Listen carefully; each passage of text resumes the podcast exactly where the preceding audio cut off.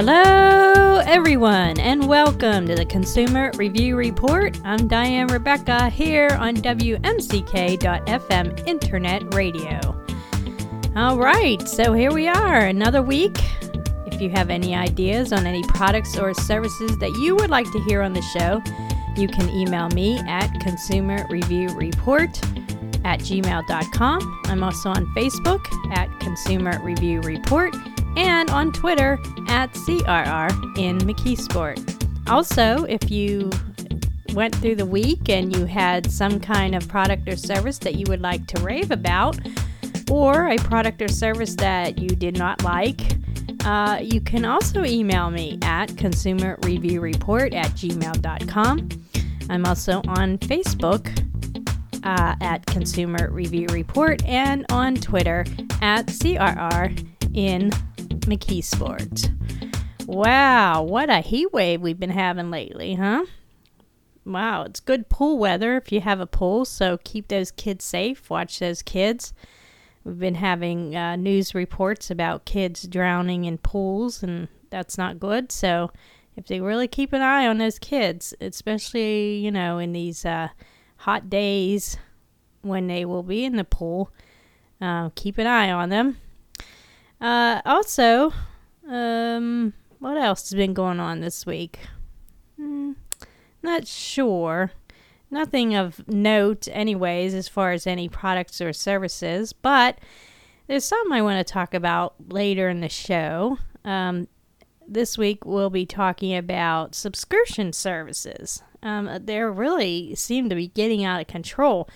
But from anything to watching your favorite TV shows or to like anything like restaurant deliveries or those food boxes that they'll deliver to your house, uh, it seems a consumer now has a choice. Uh, you can pay outrageous one time fees, uh, such as, um, I guess, Uber Eats will charge $5 for delivery, but, but, but then you also have to tip the delivery driver. So that could be like 10 bucks every time you get food delivered. Or you can pay a monthly subscription fee. Uh, but, you know, is it worth paying a monthly fee for these services? I guess that depends on how often you would use those. So, we will talk more about that after we go through the weekly recalls. So, let's get to that. All right, let's start with consumer products. Let's see, we're here. We're going to start with K2 Sports. K2 Sports recalls inline skates due to fall hazard. The skate axle can become loose, or a portion of the axle can shear off during use, resulting in a wheel separating from the skate's frame, posing a fall hazard. Vivo, or Vivo, V-I-V-O, recalls speaker wall mounts due to fall and injury hazards. The ledge on the front of the speaker wall mount can loosen, allowing both the ledge and the speakers to fall, posing an injury hazard to bystanders. Wintergreen essential oil recalled by Epic Business Services due to failure to meet child resistant closure requirement, risk of poisoning. The packaging is not child resistant as required by the Poison Prevention Packaging Act, posing a risk of poisoning to young children if they ingest it. Bodum recalls toasters due to shock hazard. The recalled toasters can leak electric current when operating at the maximum normal temperature, posing a shock hazard to consumers. And Factory Direct Wholesale recalls folding mattresses due to violation of federal mattress flammability standard. The mattresses uh, uh, failed to meet the mandatory federal flammability standard for mattresses, posing a fire hazard. All right, so let's go on to the FSIS Food Safety Inspection Service recalls, starting with Field Source Food. Let's uh, get back to that. All right, there we go. lost uh, my place here on the uh, website.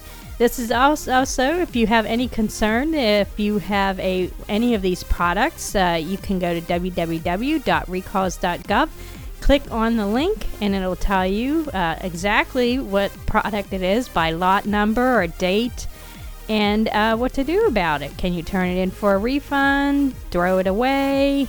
Uh, it'll tell you all that information if you're concerned that you have any of these products or uh, services mentioned in the recalls.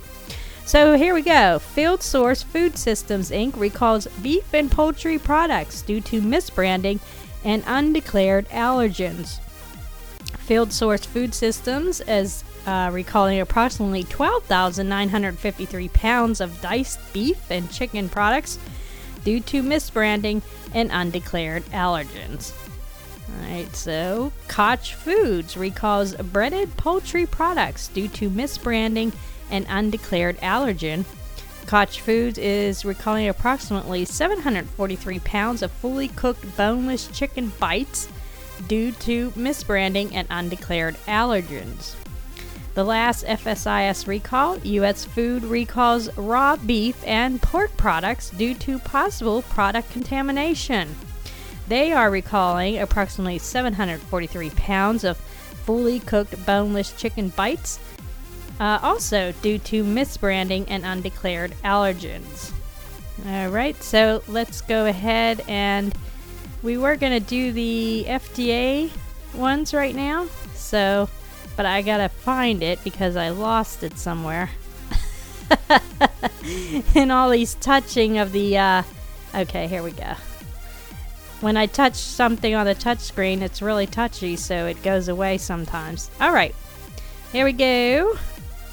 The most recent ones. Here, let me click on that.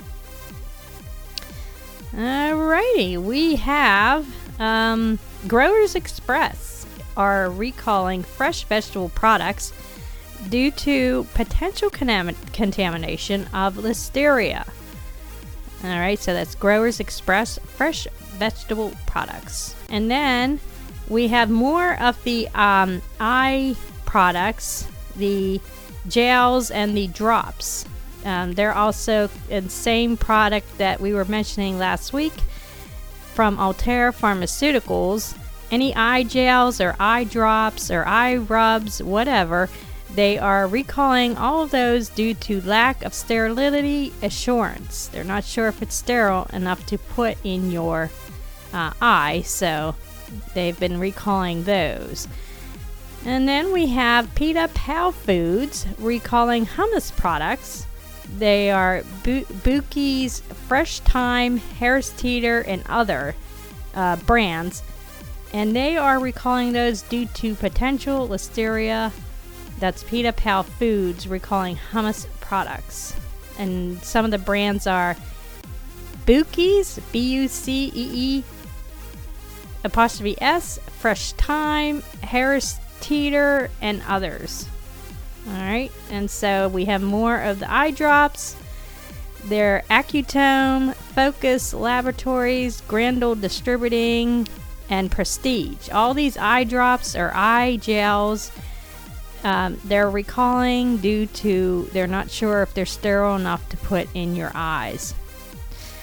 So if you're, you know, going to your store and you're not finding your brand, that's probably why.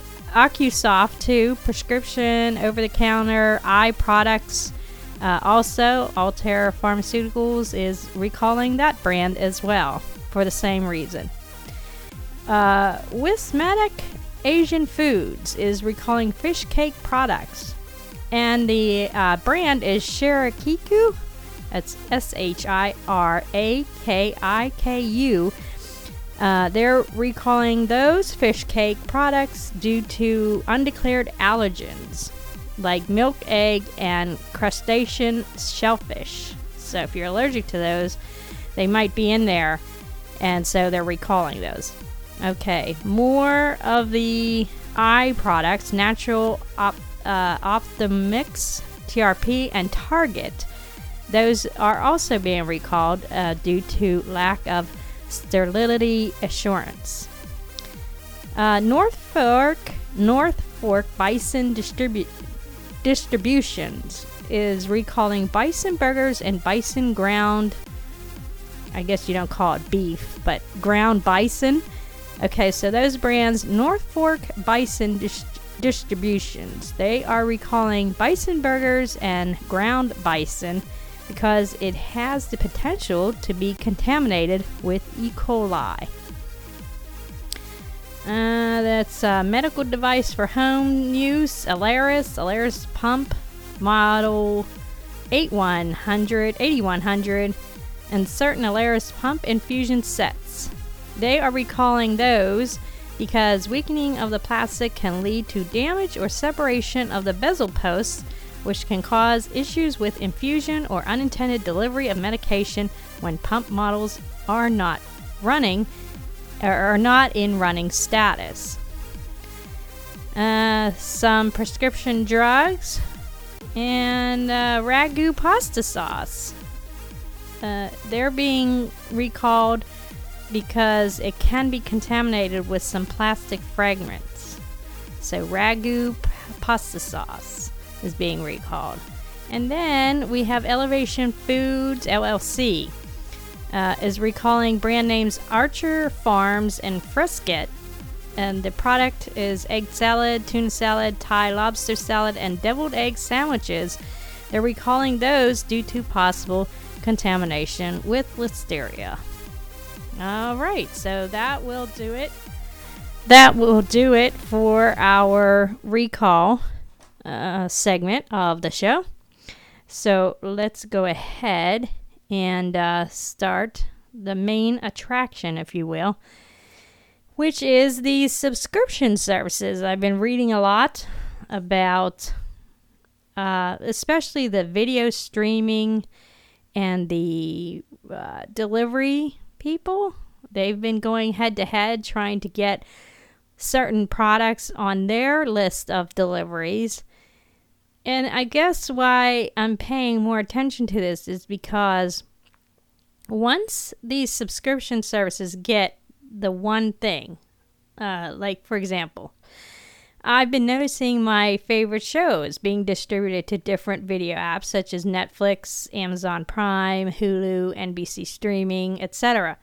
And so you know i've been subscribed to netflix um, since they delivered dvds to the mailbox which was ages ago and so you know i have uh, one show that i really like which is the office and obviously everybody else likes it too because it's a pretty popular show uh, they've had it on there but now you know i uh, i was reading an article that in 2020 The Office will no longer be on Netflix, but on NBC streaming. So let me just go over this article here.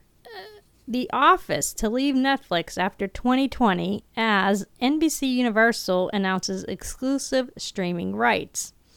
The streaming wars see another casualty as one of Netflix's most watched series is forced off the service. This is written by Ben Travers. This was written in June 20, uh, June 25th, 2019.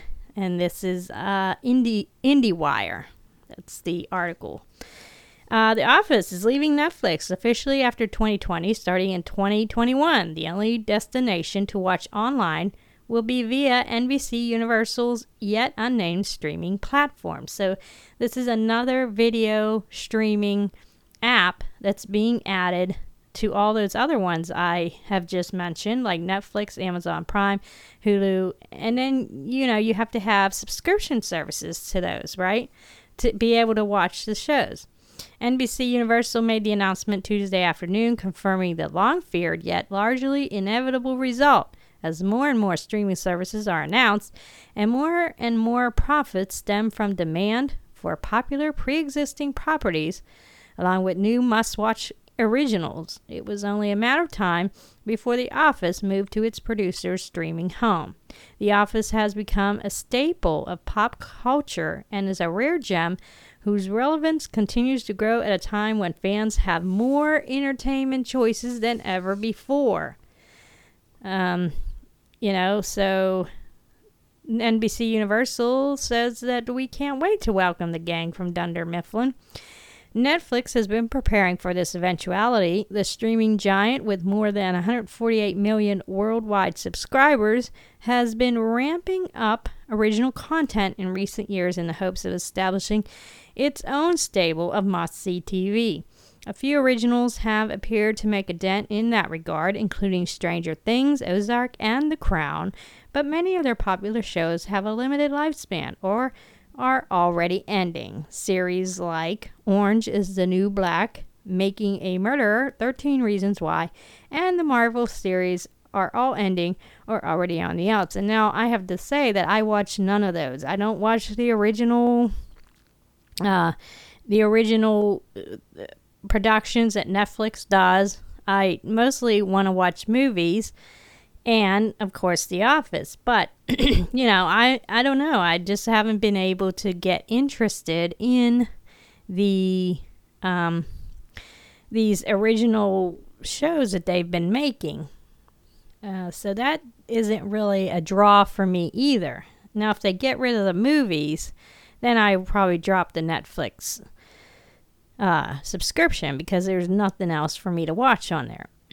and most of my TV watching is recording DVR recordings from TV. So I don't really watch anything. Well, I, we have Amazon Prime, but that's not why we have Amazon Prime, is to watch uh, shows. We have it for the other reasons. But other other than that, I have no use for these subscription, um, uh, you know, video apps. And so except for sometimes I want to watch a movie or watch The Office or something like that. Uh, so they're saying that Netflix also confirmed The Office's departure with a tweet of its own, pointing out that the series will still be available ad free until 2021. Uh, still, NBCU stood to make quite a lot of money if they continued to license The Office to Netflix. Uh, Friends, another popular series licensed to Netflix from Warner Brothers, saw its deal extended to the tune of 100 million back in 2018, extending the series run on Netflix through the end of this year. Most expect Warner Media to maintain exclusive rights following 2019, however, meaning Netflix will lose two of its big ticket comedies in the span of two years. Those considering adding NBCU's streaming service will be doing so well after they're asked to purchase plenty more content hubs. In addition to Netflix, Hulu, and Amazon, among other existing streamers, Disney Plus is set to launch in November 2019. Apple TV Plus will debut in fall 2019, and Warner Media's streaming service is set to launch in the fourth quarter of 2019 as well. NBCU's, uh, and that's all I have. All right, so. and that is all I have. So, I guess my point being is that if you if you have favorite shows, they're going to be distributed amongst all of these streaming video platforms. And are you going to pay 10 bucks for this one and 10 bucks for that one and 10 bucks for this one and 10 bucks for that one just to see that one show? I mean, it's it's ridiculous. And it's not like these like video services have a choice um, as to whether you can just pay a one-time fee to see an episode of The Office or no, you have to do a subscription to see any of that. So I don't know. I don't know how you could spread your money all over the place like that. But uh, and then here's another example of this. I was reading in the July 17th Wall Street Journal written by Heather Haddon, that McDonald's deal with DoorDash delivers blow to Uber Eats. Now, these are more subscription services, and I do remember Uber Eats was delivering McDonald's, but I guess McDonald's decided to do DoorDash instead. Now, anybody who had a subscription to Uber Eats now will no longer be able to get a McDonald's delivery. So, and then of course you probably have other um, other restaurants you might like, but maybe you had a very favorite one, and that's why you signed up with Uber Eats. But then all of a sudden, that restaurant decides to go to another you know, delivery company. Now, what are you supposed to do? You know, keep your subscription to Uber Eats, uh, pay another subscription service. I mean, it's just ridiculous. So here's the um, article in the Wall Street Journal McDonald's deal with DoorDash delivers blow to Uber Eats. The move comes as companies jockey for share in the fast growing business to deliver food to customers' homes and offices. DoorDash Inc. will start delivering from McDonald's restaurants in Houston later this month, a blow to Uber Technologies' relationship with the burger giant as the only company currently ferrying its food to customers in the U.S. The move comes as companies including Uber, Uber Eats, Jockey for share in the fast growing business to deliver food, and investors have poured money into startups, including DoorDash and a rival Postmates Inc., which filed earlier this year to list its shares publicly. DoorDash uh, was recently valued at 13 billion. So DoorDash and McDonald's said Tuesday that the delivery company would pick up orders from 200 Houston area restaurants starting July 29th. DoorDash will add McDonald's to its subscription service with nearly a million members paying $9.99 a month for free delivery and lower service fees on orders of at least $12. The partnership will likely expand nationally later this year if it succeeds in Houston. So, wow. I mean, so now, you know, you one one company had McDonald's and now not so much. So all those people pay 99 9.99 for maybe they enjoyed getting deliveries from McDonald's. Now they they cannot get the delivery anymore. They might have other restaurants that they enjoy, but maybe they have a favorite that's not there anymore. I mean, I always think about, you know, how when we used to buy albums or CDs, where you would buy the album and CD and you would only like maybe one or two songs on there out of like 10 or 12, however many songs that were on the albums. You would buy a whole album just to listen to one or two songs out of that. So to me, that's like a waste of money. And that's how I equate these subscription services. It's like you maybe you have one or two restaurants that you really like and the rest not so much. And so you're going to pay $9.99 a month and then you got to still tip the delivery person when they come to deliver the uh, food. And uh, you know, maybe you don't even use it that often. Maybe you only use it once a month. Uh, I don't know if it's worth it, but um, so why don't we find out um, uh, if let's see i have a video clip here that's uh, that um, is entitled subscription services.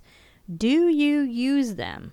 And so we have a series of video clips about the subscription services and you know is it uh, worth your time and your money to even belong to all these. I mean, they even have advertisements on TV about how to consolidate them uh, if you have like multiple subscription services, how to keep track of what payments going out when and you know, it sounds very confusing.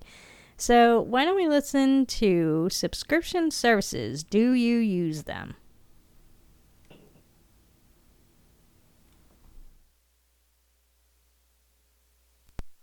Here's another topic I talk about quite a bit on my live webcast subscription services. Oh, joy. I've never been a huge fan of subscribing to a service. Uh, I'm more of the kind of guy that would just like to pay up front and keep the product. Now, especially as of late, a lot of companies are switching this to be a subscription only model. For example, Adobe. So I'm kind of forced to use some subscription services.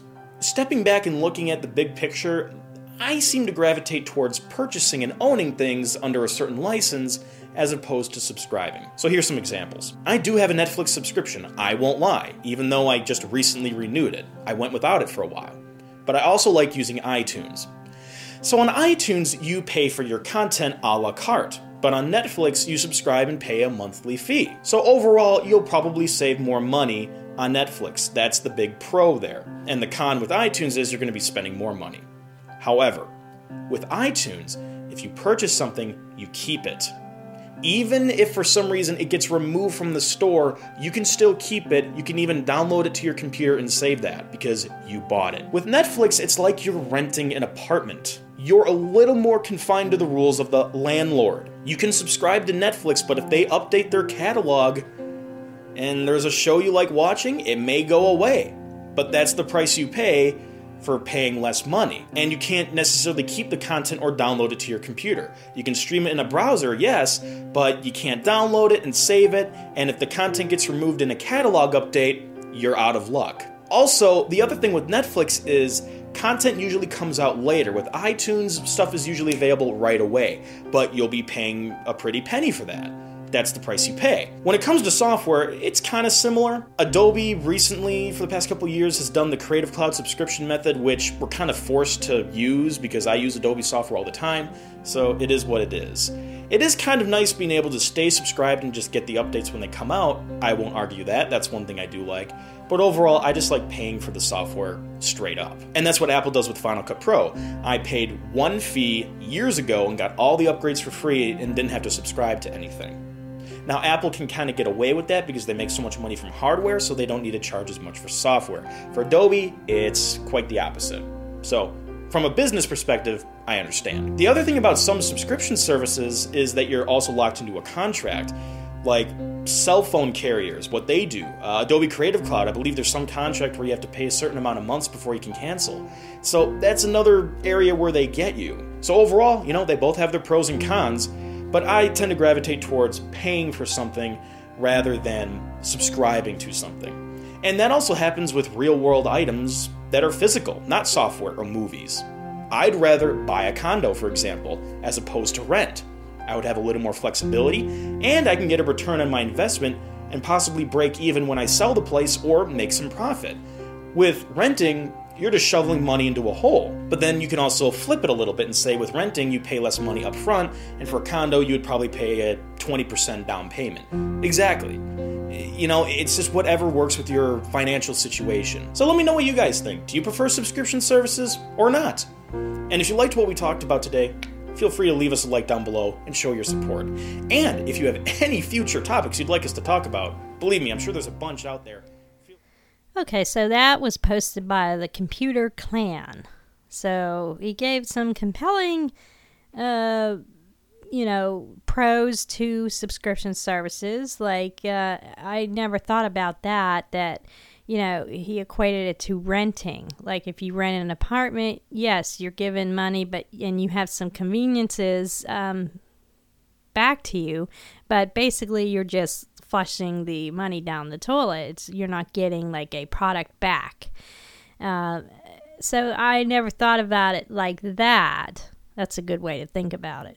So I have another video clip here why everything is a subscription. And this was posted by The Verge. Uh, so let's take a listen as to why everything is a subscription you know, when you show up and you're like, well, where's your business plan? You're like, well, we sell robots. And they're like, get out, right? like, this needs to be a lot more clear than that. We were sitting with one of these well respected funds, and my co founder was running late. Uh, we were very nervous to meet them. Overall, um, I remember the partner being very interested in the technology we were building, um, the problem. Um, he was you know, taking lots of notes, and I remember getting an email after the meeting, and the email basically said something along the lines of like, "Love the product, it's a worthy pursuit, but we're not really interested unless you have a path to a recurring revenue stream of some sort." Well, I think it's always risky to change the business model, right? If you think about Adobe, when they switched from buy once and own it to essentially renting the software, people were up in arms because it felt like a it felt like a betrayal, right? It felt like a real betrayal. Like at some point you were able to own the software, and now you had to rent the software from them. Making just a gadget doesn't cut it anymore. Hardware creators have to not only build a brilliant tech product, but also find a sustainable business model that keeps cash flowing in long after people buy a device. Subscription plans are everywhere. But why are they so prevalent and so important to hardware startups now?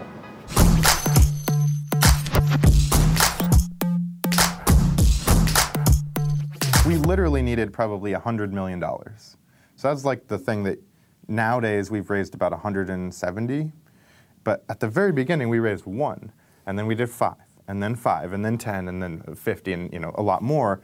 But it was very incremental. It was like, let's me see if you can make this at all. Adam Wilson is one of the co founders of Sphero, a connected toy company that makes programmable robots. You've probably heard of them. The company came up through an accelerator called Techstars, which forced them to hone their business and think about how it could be sustainable. Although the company still sells one off robots to people like you and me, that's only part of their business. Sphero has an entire team that's dedicated to selling robots to schools on a recurring basis. Um, we usually do one 30 pack per school, sometimes more if it's like a school that will be doing it a lot. Mm-hmm. Um, and that's why the 30 pack needed to come in sort of like a little Pelican case with wheels that plugs into the wall for all of them. Because te- we realized, again, if you ever watched or had to help a teacher, that was a thing, get involved with it for real. But we had to help teachers carry 30 of these boxes from this class to this class and then get them all out and charge them. And you're like, oh my gosh, like there's no way this will work, right? How many schools are you in? Uh, about what forty thousand now. Oh my gosh. Yeah, we're in quite a bit of schools. Uh, that's worldwide. So, how do we make it so a you can get professional development on this? Because that was a huge question. Was like, that's great. Like, how do I teach this? Mm-hmm. And so, professional development is a good recurring revenue. Um, we do have a program, sort of the unlimited program. So here's your thing of thirty. If any of them break for any reason, we'll replace any of them all the time. Have you guys like pitched investors since education became a big part of your business? It's changed a lot. When we first started, we got laughed out of a lot of rooms, right? We're just, it was none of this other cool stuff, no education, just, hey man, we want to make a robot ball and you connect it to an iPhone and that's the, that's the product. And, you know, a lot of people did not, under, like, what is that? I don't get it. And a lot of investors nowadays want to see a reoccurring revenue model because hardware sales are very, very challenging.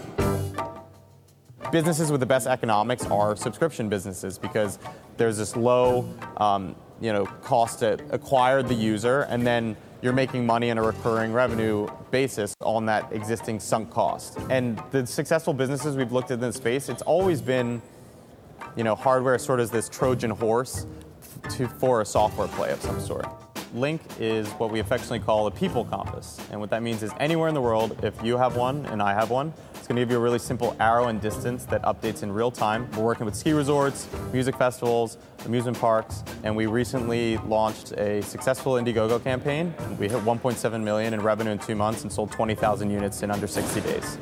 Because Lynq is unique in the sense that we are independent from phones or networks or, or, or apps or anything of that nature. We had to be a little more clever or creative about how we got to that recurring revenue, and that's where that rev share model came about, where we're licensing the hardware and then rev sharing on the rentals to the end customer.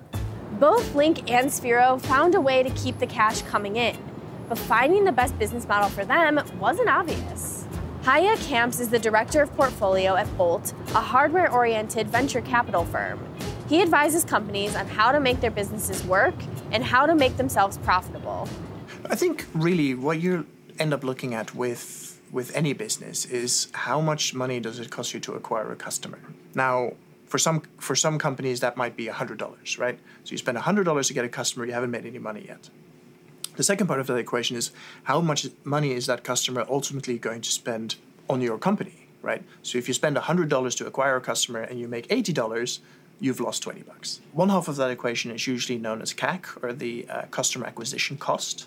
The other half of that is the lifetime value or LTV. And really, what you try and do is to have a lifetime value of a customer that is big enough to be a significant multiple over your customer acquisition cost.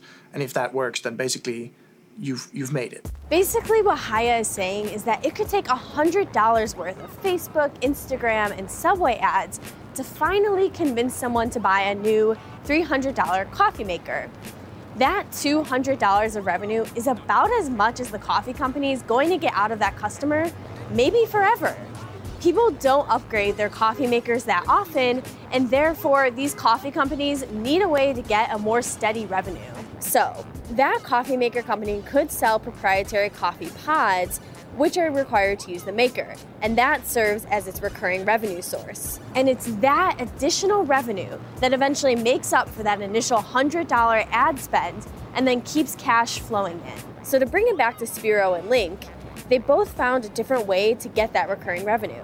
Sphero's education market allows them to sell robots to schools, while Lynq takes advantage of a revenue sharing option by working with amusement parks and other big spaces that license the devices from the company and then share the profit they receive when customers rent them. Basically, companies have gotten creative. I think in the hardware space, there's a couple of kind of companies that have really, really made it. I think Peloton is a really, really good example of that. For one thing, because it was a weird idea, right?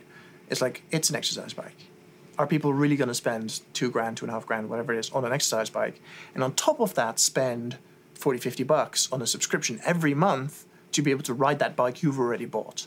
It was a huge gamble. The thing that was actually turned out to be really interesting is that if you think about the $400 exercise bike you can go to Costco and buy versus a Peloton, yeah, the Peloton is nicer, but ultimately you get the same exercise. So the real value from Peloton came from the content. Uh, and I mean, I'm a massive media nerd. I think content is really important. And I think that is a way to build a real relationship with your customers. And so what they discovered was we're not a competitor to the, the $500 Costco bike. We are a competitor to spin classes, to Soul Cycle, to all those kind of things. And so if we want to replicate the Soul Cycle experience, it isn't the bike that makes it good. It is the fact that there's somebody at the front of the room pushing you, that over time you build a relationship with, who points at you and goes, "Hi, you can do better." yes, I can do better, and you know you, you work a little bit harder. And what they were very very good at doing was replicating that experience in the home. Armed with its subscription plan, Peloton is now reportedly looking to go public with an IPO. It's said to be worth at least $8 billion and to be profitable, all thanks to that recurring revenue. It's obvious why investors want to see that constant cash flow. It ensures they'll make more than they invested in the first place. As a person who does invest, and I have you know other things that look, look to investment, if you don't have that reoccurring revenue, you are literally going to you know spend a certain amount of money per robot or per device or whatever it is to sell them, right? Your market cost. And currently in this world, that plus the build of materials for any hardware is usually about the price that you can sell it for. So without Okay, so that gives you an idea on why everything's turning to subscription services because obviously the the companies can make more money if you pay uh, money monthly, like cable companies. You know, you pay the cable companies monthly, and they get that steady revenue month after month after uh, you know from millions and millions of customers.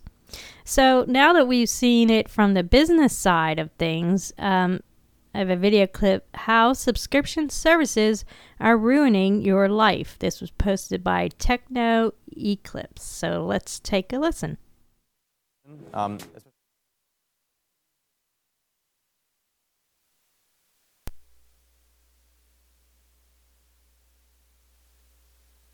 the Netflix subscription service is ruining everything.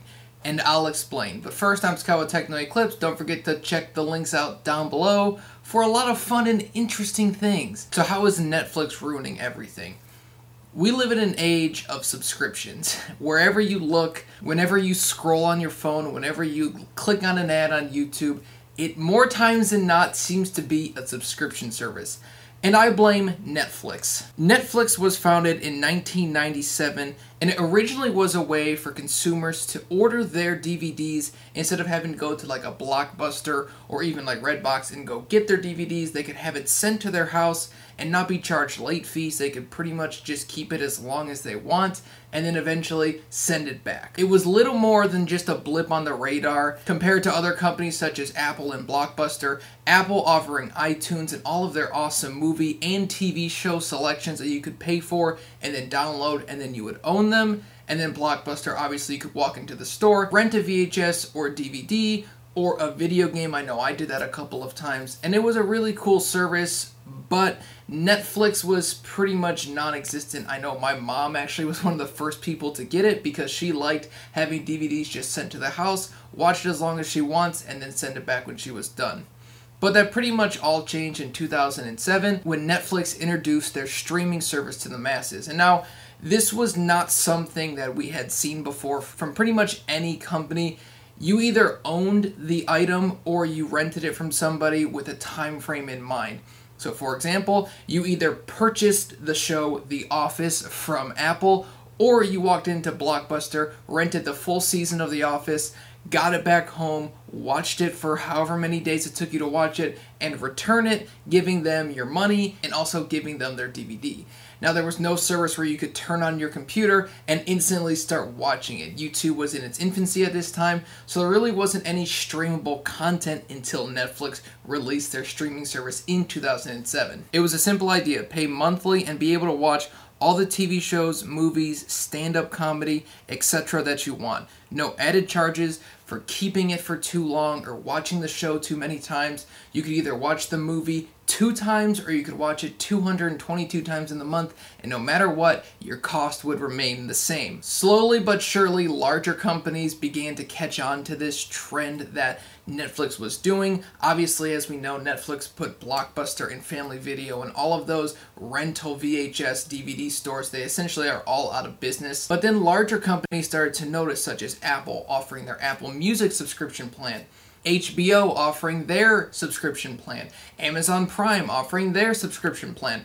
Larger and larger companies started to notice this and taking advantage of the subscription model, essentially paying a lot less than you normally would to consume a lot more content, but really paying almost more over time due to the fact that you only watch a certain number of shows or movies. But this grew beyond digital media and out of Silicon Valley, and soon you started seeing different companies popping up everywhere. You want to eat healthy food? Try HelloFresh. You want to work out at home? Beachbody on demand. You want to get a package faster than you can blink? Amazon Prime. You want your clothes clean? Try Cleanly, a clothes cleaning service. Is going to the store too much to go get some razors? You gotta have somebody open that up for you? DollarShaveClub.com. Have you heard of them? I know I have from every single YouTuber pretty much ever. You want to learn something online? Speaking of every YouTuber ever, try Skillshare. You want to build a website? Try Squarespace. All of these companies are built on a subscription based model where you pay month to month to month. A subscription based model is not a new thing. TV and phone have been doing this for years, but in my opinion, Netflix popularized it. And this isn't necessarily a good thing. And I was actually playing a fun little game while I was researching some information for this video. There is literally a subscription service to help you manage your subscription services. You could pretty much search everything and there'll be a subscription service for it. Do you want a subscription for technology? There's a box for that. Do you want a subscription for probably air? I guarantee you can get that. Do you want some water? You can get a subscription for that. Literally every product, every digital product you could ever want, any physical thing you could ever want, there is literally a subscription service for that. And now I'm not saying all subscription services are inherently bad. They're not. Some of these are great. I mean, honestly, probably one of the best subscription services that you could ever put your money towards is my Patreon link down below. I'm so sorry for that one. But you need to be careful when talking about subscription services because the costs really start to add up very, very quickly. First, Netflix, 10 bucks. Then Hulu because they have your show right after it premieres. Another 10 bucks. Don't forget YouTube TV because you got to watch the game live. 50 bucks. Apple Music. How are you going to listen to music? You can't just buy it, got to stream it. 10 bucks. BarkBox, your dog needs new toys. 20 bucks. HelloFresh, you got to eat food, right? 80 bucks. Threadbeast because your 25 outfits just aren't enough. 85 bucks. Amazon Prime because 2-day shipping $10 a month or $120 annually. Dollar Shave Club because YouTubers told me 15 bucks. Skillshare because the same YouTubers told me again 15 bucks to Techno Eclipse Patreon. Well, this this is the only one that's like important. 10 bucks. You can quickly see how this can get out of hand very very rapidly. If you take all of those subscriptions over the course of an entire year, that's almost $4,000 annually. That's a ton of money. For the median income, that's close to almost 10% of what the average American brings home. This is a lot of money, and this is the new form of getting money from people. With companies releasing more and more subscription services, Apple is that's just what they are. It's Apple subscription, not Apple computers. They're releasing Apple TV Plus, the new Apple News where you can pay monthly for the subscription for multiple different magazines and newspapers. The Apple App Store subscription. This hasn't been released yet, but you can pay and you'll get some type of benefit for that. Disney is going to be releasing their own streaming service. These companies are sucking money from you any which way they can, and they know a subscription service is one of the best ways to do so because it's a lot easier to stomach 10 bucks a month as opposed to 120 bucks annually. It's a lot easier to stomach, oh, 80 bucks here, it's groceries. I need groceries. You're only getting like a few meals for that. So at the end of the day, it's not really saving you that much money. Really, what you need to be careful about is where you're spending your money and how quickly these subscription services add up. All I ask is that you be mindful of what you're spending your money on because at the end of the day, you're the only one that controls it. But once you set up those automatic payments, it's very, very, very difficult to catch your subscription services. It's tough to remember what you're paying for. I know sometimes I'll check and I'll be like, oh my gosh, I'm still paying for that. And I have to delete it because I have to be very, very careful about what I spend my money on because these companies, once you get the automatic payment set up, it just pulls from your account monthly, whether you want it to or not. So thank you again for watching the video. I'm Scott with Techno Eclipse. Again, if you like the video, don't forget. All right, so that gives you a little bit about what I was talking about. As a matter of fact, I thought it was funny that he mentioned air because I always thought, you know, the government would find a way to tax the air we breathe, but it looks like maybe a, a private company will figure out how to subscribe to us the air that we breathe for $10 a month. So I thought that was kind of funny. So, anyways, let's go on to our next video clip. Uh, subscription affliction. Everything is $10 a month. We may not be able to finish this in the time allotted, but you go to YouTube. It's called Subscription Affliction. Everything is $10 a month, but uh, it was posted by Polymatter. So, let's take a listen. If you watch movies, listen to music, or own a phone, you're probably familiar with subscriptions. At least your wallet is, which for companies are pure gold, or green, I guess. Instead of selling you today and tomorrow and next week, they only need to convince you once, and the money keeps coming, a steady, predictable stream of revenue. Because each customer is so valuable, they can focus more on keeping them than doing anything and everything to get more. But it's no longer just newspapers and magazines. Now it's everything music, movies, food, games, storage, clothes, razors, makeup, software, cars, animal bones? Seriously, Bonebox includes various osteological specimens such as skulls, claws, and teeth for just $24.99 a month. Okay. Why does every business need to be a subscription? Where does it end? Let's divide subscriptions into two categories. Services like Netflix, Prime, Loot Crate, and Spotify kinda have to be subscriptions. Sure, you can buy music and movies individually, but here you get everything. 40 million songs on Apple Music times the usual $1.29 would be $51 million. So, yeah. Subscription boxes, which send you new things in the mail every month, are services because they're more about fun and surprise than the stuff itself. And then there are products, things that could be sold but here are rented. And this is where things get hairy. You don't have to be a master Googler or Binger or DuckDuckGoer, but boy do those sound awkward, to find a million and a half people criticizing this business model. But it's not actually subscriptions they're angry about. Nobody's complaining about Netflix or Spotify. It's really this second category, especially software. When companies want to reach in your wallet every month until you die for what could be a simple one time purchase, it feels a lot like a cash grab. And sometimes it totally is. Adobe switched to a monthly fee precisely to increase profit. But it's not always so simple. Even when they seem unnecessary, subscriptions can be good for everyone, including you and I. Companies usually don't explain why, and when they do, it's easy to see as just an excuse to make more money. But there is a why. And since my thing is taking complicated, controversial topics and trying to explain them in too little time, let's get to it.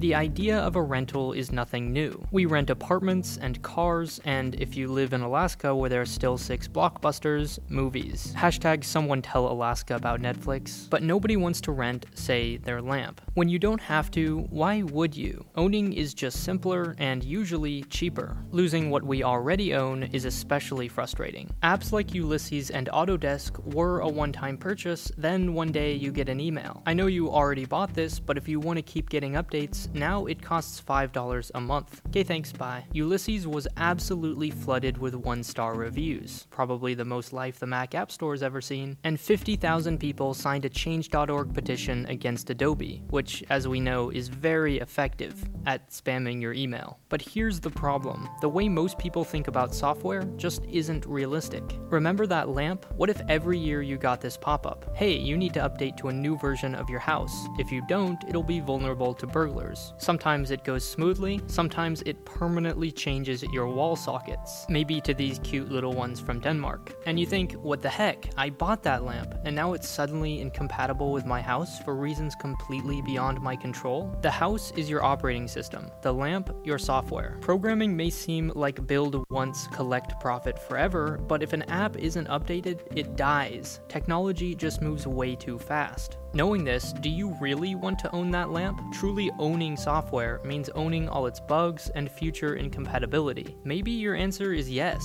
we'll get to that later. But me, if I really depend on something and there's a chance it'll break in a year, well, I'd rather rent it from someone who maintains it. Fixing bugs is like Sisyphus endlessly pushing his boulder up the mountain only for it to fall back down. You can't expect developers to do that forever just because you gave them 99 cents three years ago. You might say, obviously, these apps don't need subscriptions because they did just fine before, but the truth is, they mostly didn't. Big companies always find a way to earn a profit. Adobe has the power and prominence to ask $53 a month and make billions doing it. But many apps, some of the best apps, are made by a single person or a small team of them. They compete with 2 3 million others, and a feeling that if you can't hold something, it shouldn't cost anything. So, unless you trademark the word candy, seriously, that actually happened, or spend millions advertising, your sales look like this a huge spike in the beginning, maybe some seasonal bumps and then almost nothing. You might make half your salary on the first day, but by the 20th or 50th, things don't look so good. So you have a few options. You can get more customers, do some marketing, keep updating the app, and cross your fingers. Or more accurately, pray to the App Store gods. Sometimes this can work, but the App Store isn't like YouTube, doing everything it can to bring audiences to your videos. Right, YouTube?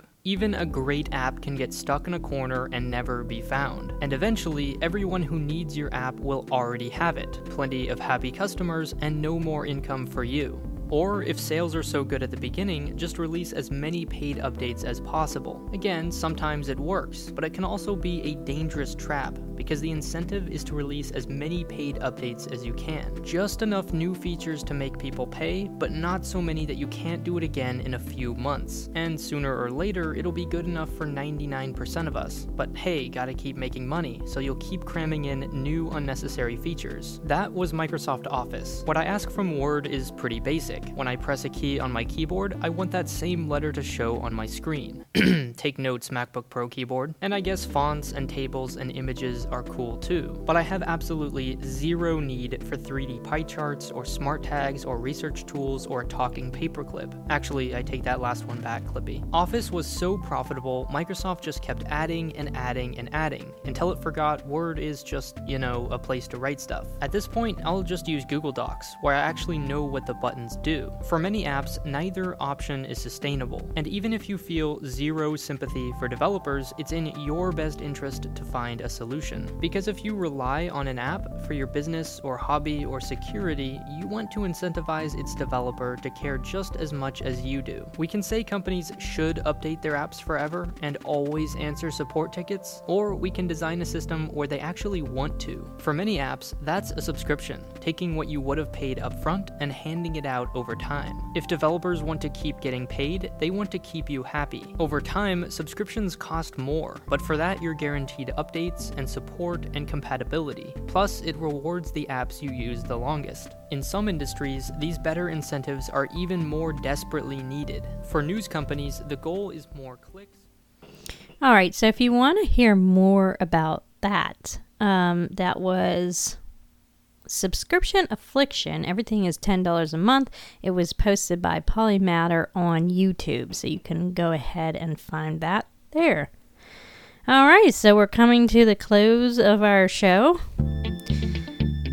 If you have any ideas on any products or services you would like to hear on the Consumer Review Report, you can email me at consumerreviewreport at gmail.com. I'm also at Facebook at Consumer Review Report and on Twitter at CRR in McKee Sports.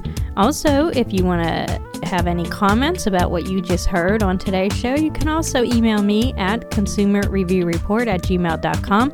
I'm also on Facebook at Consumer Review Report and on Twitter at CRR in McKee Sport. And if you have a product or service you would like to rave or to complain about, you can also email me at consumerreviewreport at gmail.com. I'm also on Facebook at Consumer Review Report and on Twitter at CRR in McKee Sport. So, this is the Consumer Review Report on WMCK.FM Internet Radio. I'm Diane Rebecca, wishing everyone a safe and good week.